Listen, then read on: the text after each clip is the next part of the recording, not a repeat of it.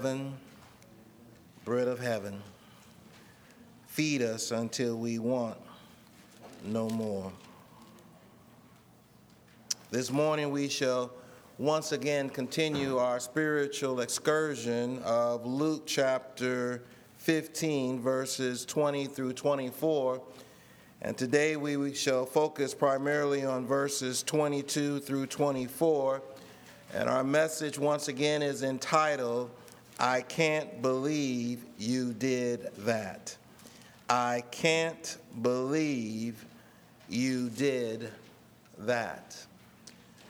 In the last few weeks, we've looked at repentance, we've looked at reconciliation, and today we shall look at restoration.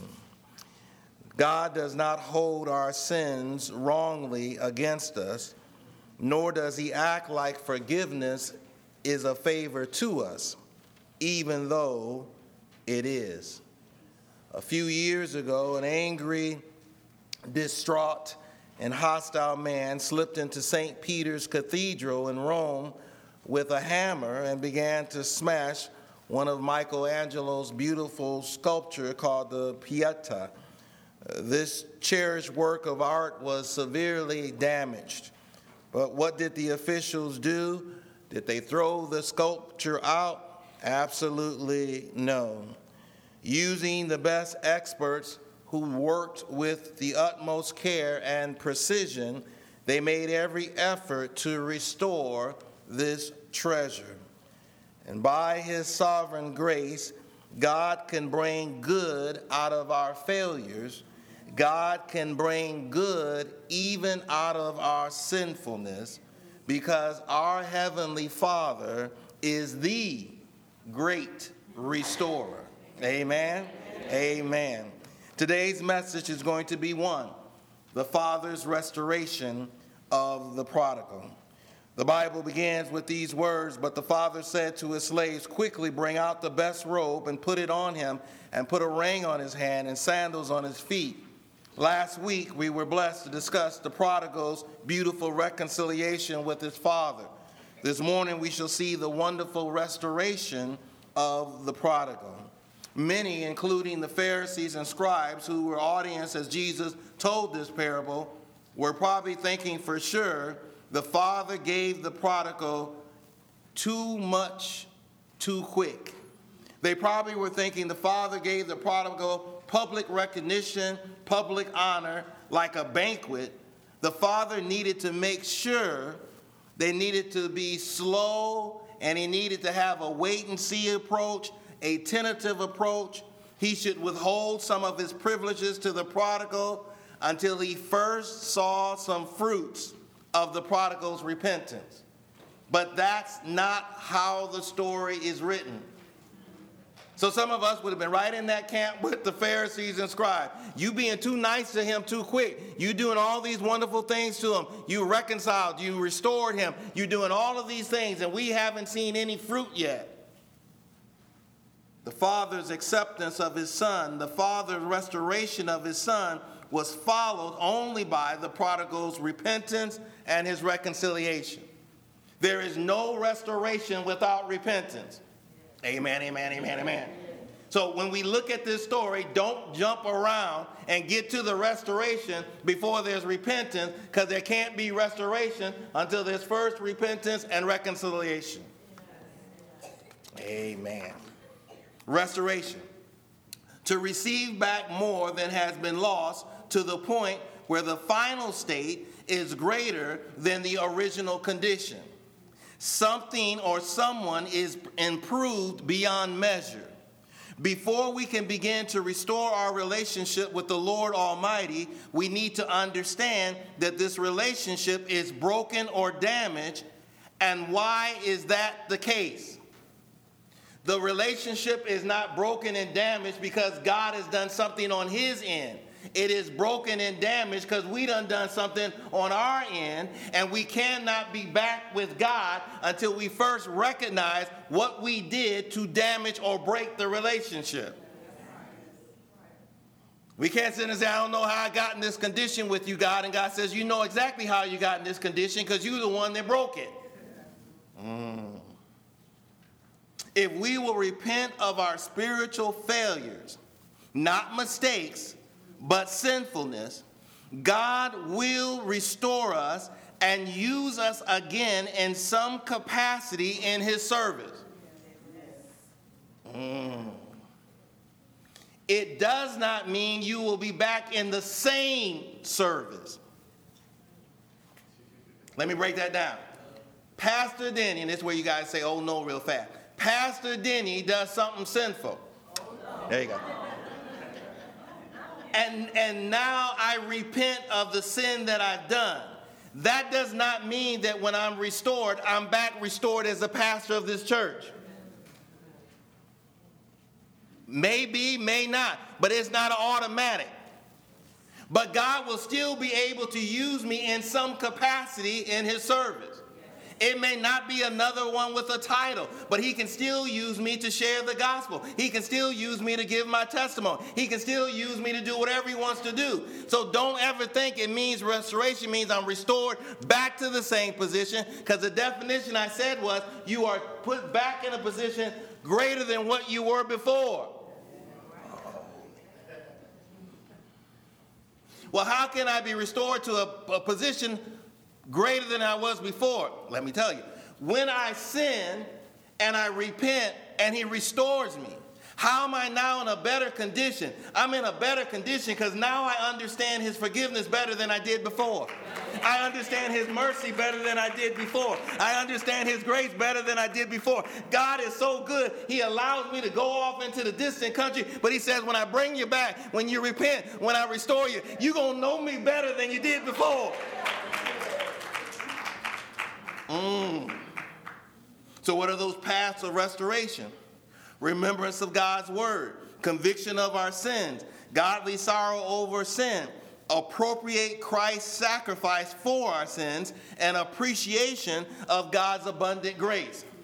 But we kind of understand God's word. The only way I'm going to repent is I got to come back to understanding what God's word says. He done told me what to do, and I did the opposite. Now I'm convicted of that because I'm looking at the word, I'm looking at my life, I'm looking at the word, looking at my behavior, they don't match up. So now I'm convicted, and now I don't just have sorrow because I got caught. I don't have just sorrow because I didn't get something I want, but now I got godly sorrow that's moving me towards repentance. Now, once I repent, the way I repent is I acknowledge what I did was wrong, and I am thankful that God's Son died for my sin so that my sins will not keep me separate from God.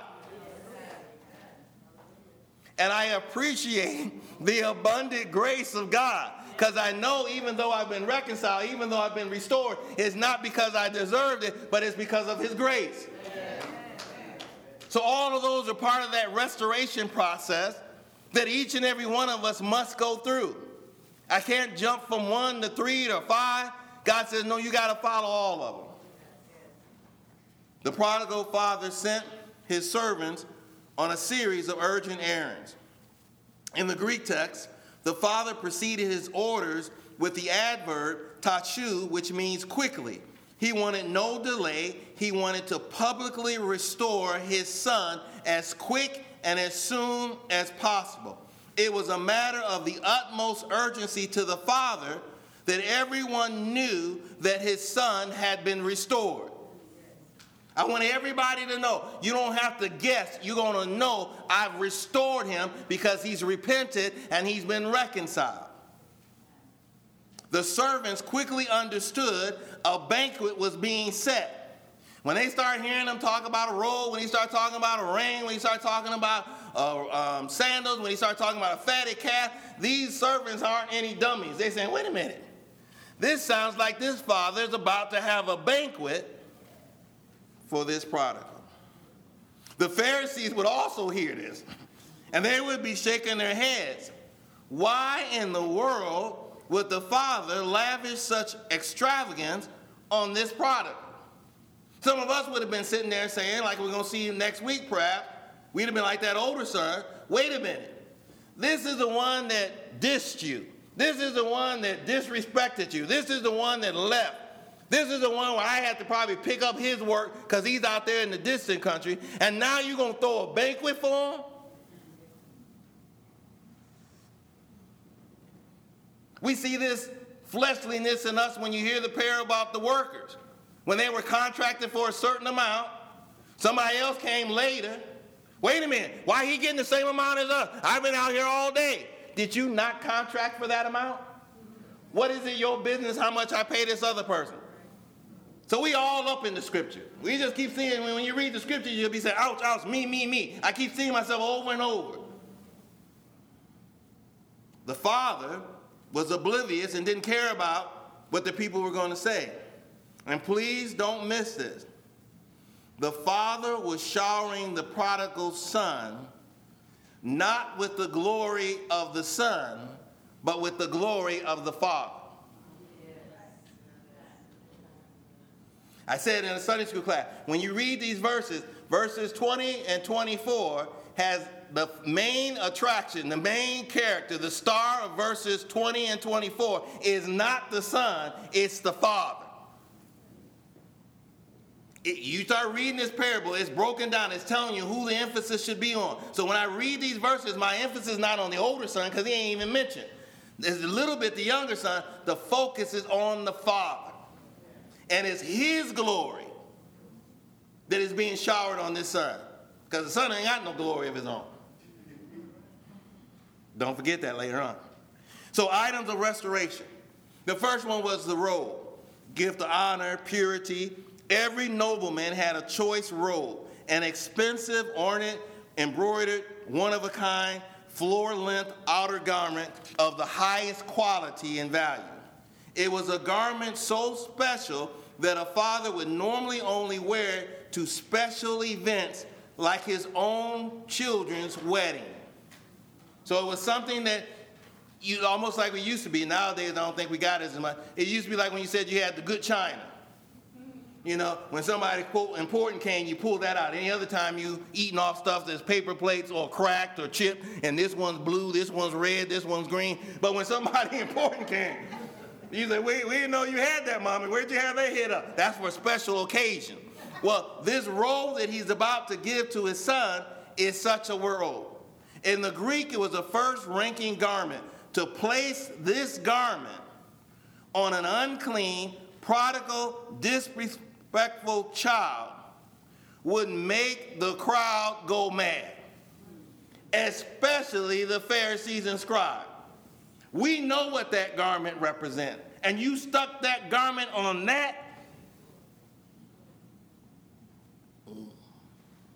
So, so God wants to call me. What does that mean? when a sinner comes home, they also receive a robe from the Heavenly Father. Amen, amen, amen, amen. So let's look at some scriptures that might get you to do a little bit more than blink. So Isaiah 61:10 I will rejoice greatly in the Lord. My soul will exalt in my God, for he has clothed me with the garment of salvation. He has wrapped me with a robe of righteousness. Oh, man. Did, did you hear that? Everybody who's a child of God, mm, he says, I have clothed you in right robes. That's that sign of purity. And then he says, I like that part that he didn't just end it there, but then he talks about, I have wrapped you with a robe of righteousness. Mm. But New Testament writers said, well, we got something to say too. So in Revelation 7 9, after these things, talking about more likely the tribulation, I looked, and behold, a great multitude which no one could count from every nation and all the tribes and people and tongues, standing before the throne and before the Lamb, clothed in white robes, and palm branches were in their hands. And they cried out with a loud voice, saying, Salvation to our God who sits on the throne and to the Lamb. So God says, It ain't going to be what you want to say. I'm going to even tell you what you're going to say. He says, I'm going to clothe you and give you the words to say. You're going to be talking about my salvation, how great and awesome a God that I am, and you're going to recognize my son, the Lamb of God, who made it possible for you to be amongst all these saints. But Philippians 3 9 says, and may be found in him, not having a righteousness of my own derived from the law, but that which is through faith in Christ, the righteousness which comes from God on the basis of faith. He says once again, your righteousness is not based on you. It's not based on your good works. It's not based on your good intention. It's not based on you living the Ten Commandments. Paul says, I understand where the righteousness comes from. It comes from above. Mm. So, how many of you already knew you got a robe? You ain't got to be in the choir. You ain't got to be in the pulpit preaching. You got a robe. And God says, You got the robe because you my child, not because of how good you are. So get that out of your head. When we said, How could he put a robe on a smelly mess? He put a robe on you. Guess what? The day you accepted Christ and the day that you accepted Christ, you were stained with all your sin. He had to cover you up. Now you might sit there and say, I was in church all my life and I'm like, I don't want to hear. You stunk. And he says, Here's my robe. I'm putting it on you. I'm going to wrap my arms around you because you're mine. Mm. Mm. When we are clothed in the righteousness of the Lord, all the pain and the stain of our past is forever washed away from us. When we come home, God's forgiveness, God's restoration covers the stains of our sins, and in our appearance, we begin to look like our God, the Father, more and more. I went back to Rock a couple of weeks ago and had to attend a funeral of a, a friend of the family. And when I was there, I had several people come up to me and they were saying, Man, you starting to look more and more like your father every day. So, you know me being the bad person I am, I sent Angela a text and I said, Angela, I must be looking old because all these people keep saying I look like my father.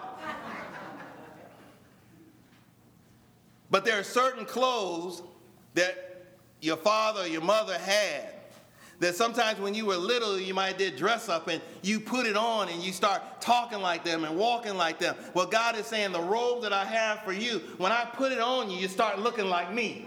Mm. When I put it, when I put it on you, one day you're gonna be acting like me all the time. You ain't gonna be worried about your personality. You ain't gonna be worried about what you think because now you're gonna be saying, "I look like my father. I think like my father. I act like my father. I want what my father wants. It ain't nothing to do about what I want. It's about what he wants. Because I'm my father's child." The second one was the ring, the gift of authority and privileges. This was a signet ring that had the family crest or seal, so when the ring was pressed into the melted wax on a formal document, the resulting seal served as a legal um, authentication. So if you had this ring, you put it in the wax, you put it on something, that said that you had certain rights. The ring was a symbol of authority. One with the ring had access to all that belonged to the Father. Now, we're going a little foreshadowing. But next week, how do you think the older brother going to respond when the younger son, the prodigal, now got the ring? Daddy didn't have two rings again. So sometimes when we jump on that older one and say, why wasn't he rejoicing? Many of us would have been just like that older one. We ain't gonna get too many amens. I sure shouldn't talk about next week because you won't show up. The ring provided the person with the ring to speak for the Father. So any business dealings, if they say who gonna talk on behalf of the Denny family, they look for the one who had the ring. Because the one who had the ring had the authority. Well, it's all the meaning of that to us. That was way back then. What does that have to do with us today? When we come to the Father, He opens the storehouse of His grace, His mercy, His love, His blessings, and He gives us everything we need to glorify Him. We have the authority mm, to speak on his behalf. Mm. The angels don't have the authority to share the gospel message. That has been given only to the children of God. That's why we saw last week we are named ambassadors. That means we have the authority to speak on the Father's behalf. Mm. We must remember this is a picture of God's lavish grace which triumphs over every imaginable kind of sin. Paul put it this way in Romans 5:20. But where sin increased, grace abounded all the more. God is saying, no matter how low you get, my grace is powerful enough to restore you to being used again. Mm. Go back to Old Testament. Go back to shouting words. Can these dry bones live? They ain't living because they're, they're dry bones. They're dry bones because God says, I can even use them when Israel has gone astray. I'm not done with them yet. I'm going to use them again for service. And that's going to be because of my grace, not because they became all holy. Because of my grace, I use you. Nobody in the church can do something so bad that God says, I can never use you again. Now, for some of us, that should be good news. Some of us foolishly think, I'm qualified for this position. I'm smart enough for this position. Got enough training for this position. Paul says, I ain't that stupid. I know whatever I do in the service of God is because of his grace. So if you got somebody in our church, you got somebody in your family, and done something, they were that black sheep that we talked about last week. If they repent, God is ready to restore them. We might not be ready to restore them, but he is. And he said, I'm not only going to restore them, I'm going to use them in a marvelous way. The last piece of items of restoration was the sandals, the gift of sonship, his position. Although the sandals may sound like the least of the gifts, however, they were highly significant. Hired servants and household slaves customarily went barefoot. Only masters and their sons wore footwear. So one of the ways you could kind of tell who a person was, one of the ways, was what did they have on their feet. If they had shoes on their feet, more than likely that meant they were a master or a child of somebody with money. If you didn't have any on, we knew where you was at. Although the sandals may sound like they weren't important, they were very important. The sandals made an unmistakable symbolic statement about the Father's acceptance of his Son. The Father is determined to recognize his position as a son. The father alone determines the position and worth of his child.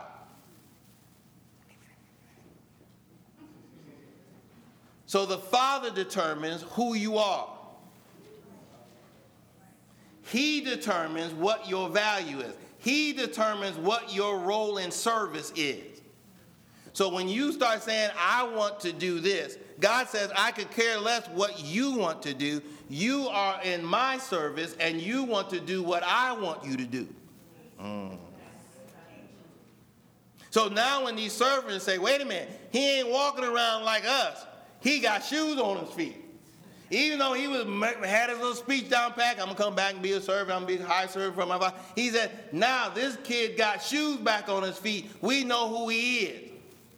The Father is letting everybody know He's mine. And He's my son.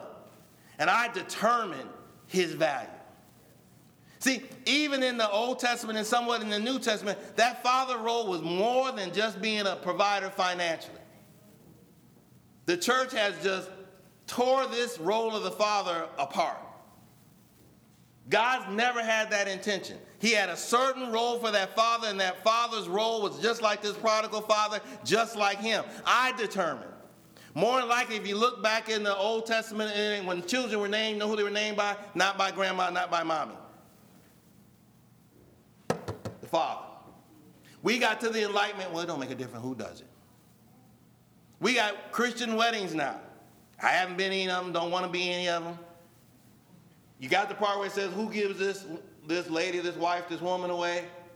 And you hear a high pitched voice. No, that's low. it's a female giving the child away. And, and the Christians are saying, Isn't that lovely? My best man wasn't the best man, it was the best woman. Wasn't that lovely?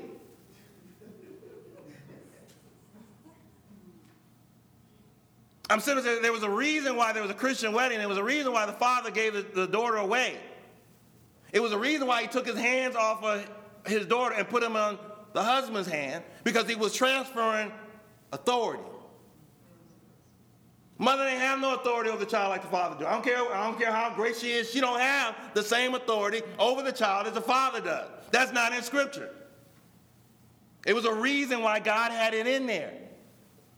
It was a reason why to understand the importance of that father. Someone said, Don't let the devil or the flesh keep you down by telling you that you are not worthy to be a child of God. Have you ever heard voices, sometimes in your head, sometimes not in your head? It's people whispering behind your back. You call yourself a Christian?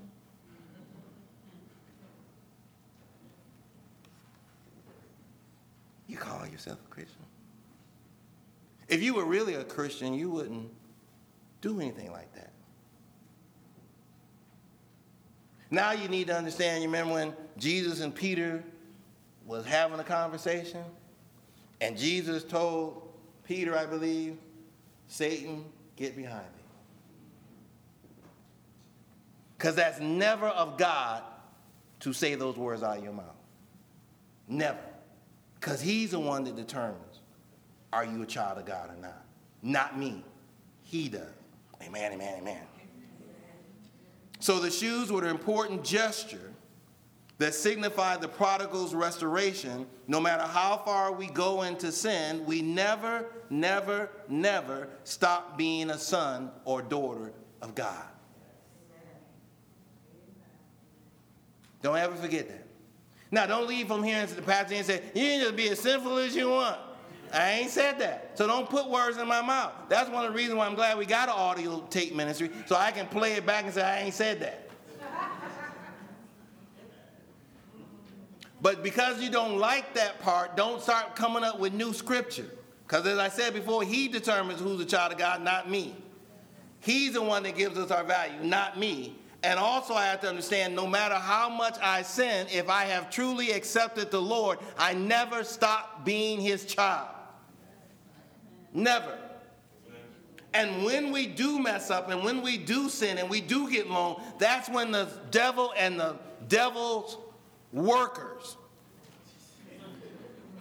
are going to come and start whispering that garbage. And the person is already low. Do you think they need to hear now? We say, I don't know how else to say it, then don't say nothing. Hmm.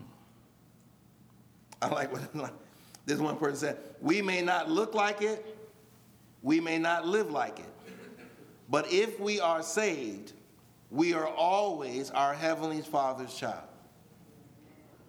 Because if all of us are honest, there have been some moment in your Christian walk where you didn't look like them and you didn't sound like them.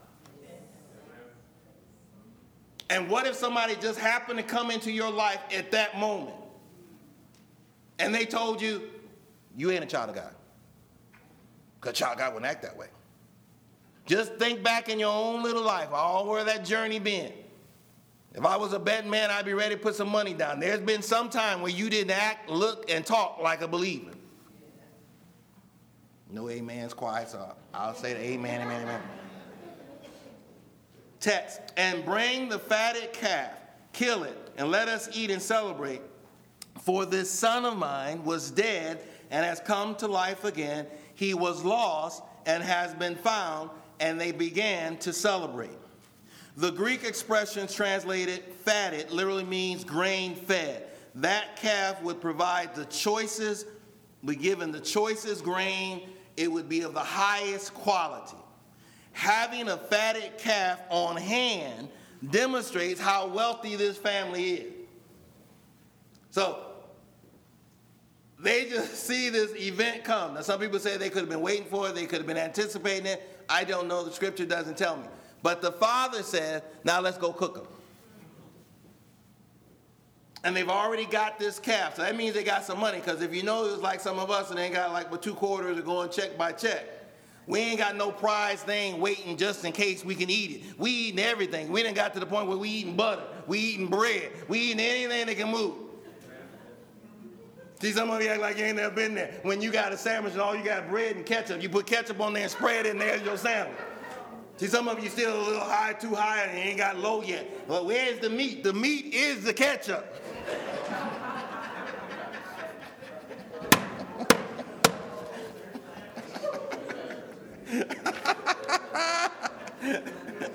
Oh, boy.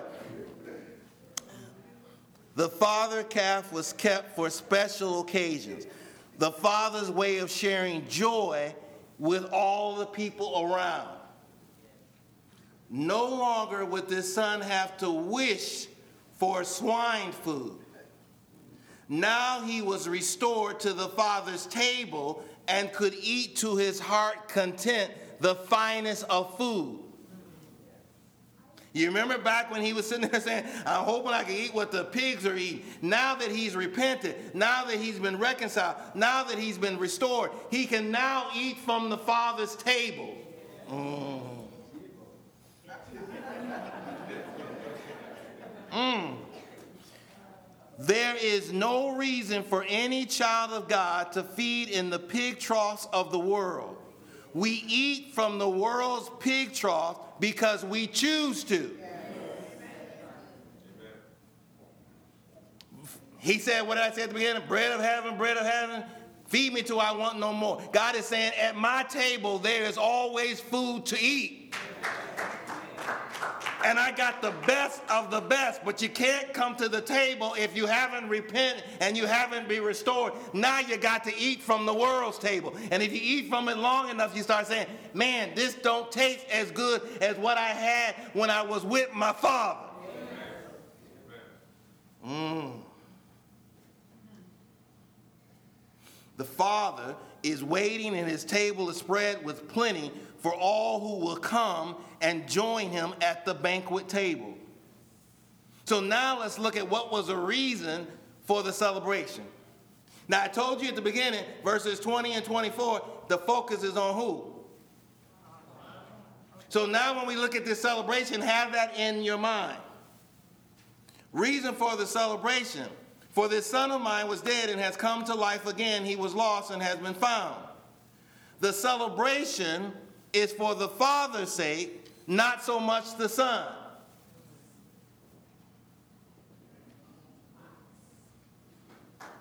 The celebration is honor of the Father's goodness to his undeserving Son.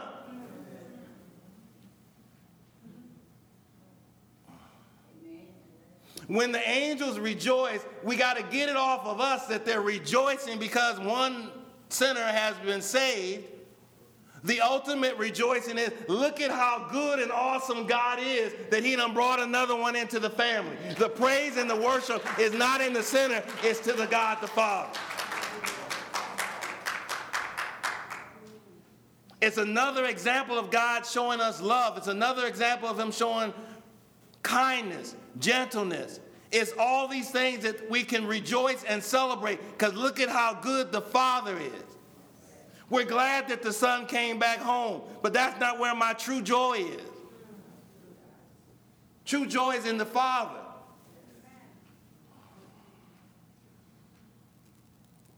Who is so awesome that he can love a miserable wreck like me. He is so awesome that he will restore me, not necessarily to the same position, but he will restore me that I can be of use, not to myself, but use to him. See, we got some believers, they worried about being restored to the same position. That ain't got nothing to do with bringing glory to God. That's bringing glory to them. Somebody tell you, well, you're going to be restored, but you're going to have to start at the bottom. Uh, I ain't going to start at no bottom.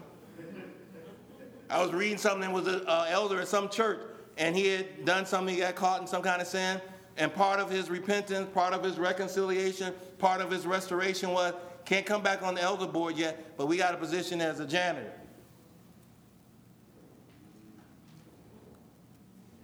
Some of us be saying, uh, I ain't doing that.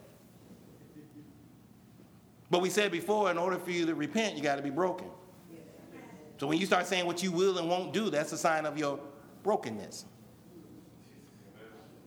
I'm broken to a certain extent.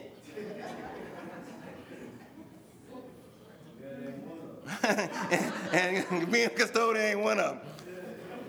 The father was rejoicing because now the long awaited opportunity to forgive and restore the son who had so badly dishonored him all the grief that had been brought to him had come to an end because the son had come back repentant. You remember when we said last week he was waiting for the son to come back because he knew when the son came back, he wasn't coming back as an unrepentant son, he was coming back as a repentant son. And just like with our Heavenly Father, he's waiting for us to come back, not coming back still unbroken, still unrepentant. He's waiting with great anticipation for that day when his son or daughter will come back to him broken, saying, Here I am, God, broken before you, ready to do whatever you need me to do. Use me in any way you want to use me. Because it's not about me, it's about you. Mm. The, fa- the feast, in effect, honors the Father. It was this Father who gave this boy back his life and privileges. It was the Father who forgave him, reconciled him, restored him.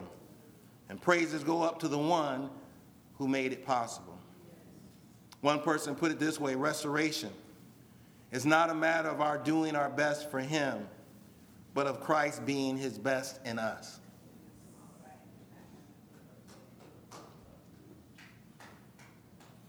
More than likely, if any, of us can actually honestly say,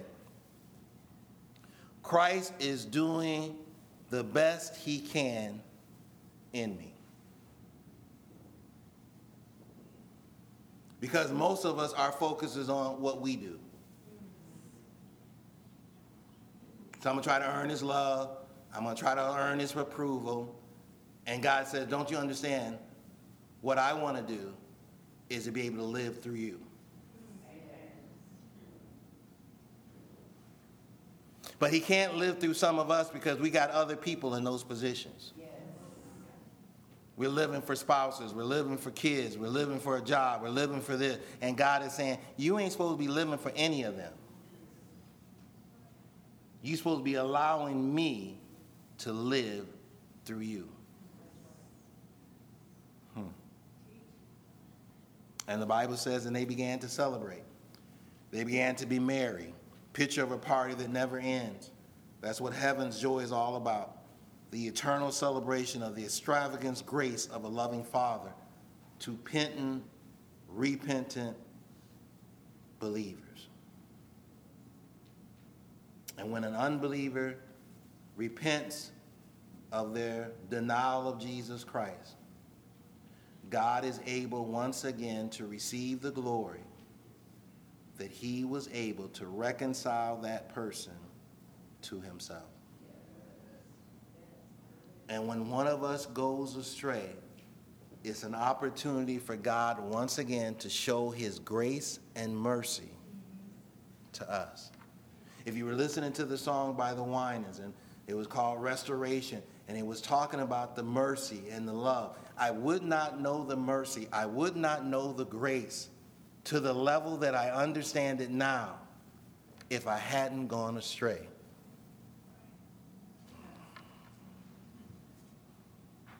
And God's wisdom is so great. He's not saying He wants us to go astray, but in His infinite wisdom, He knows how to even bless us when we do go astray.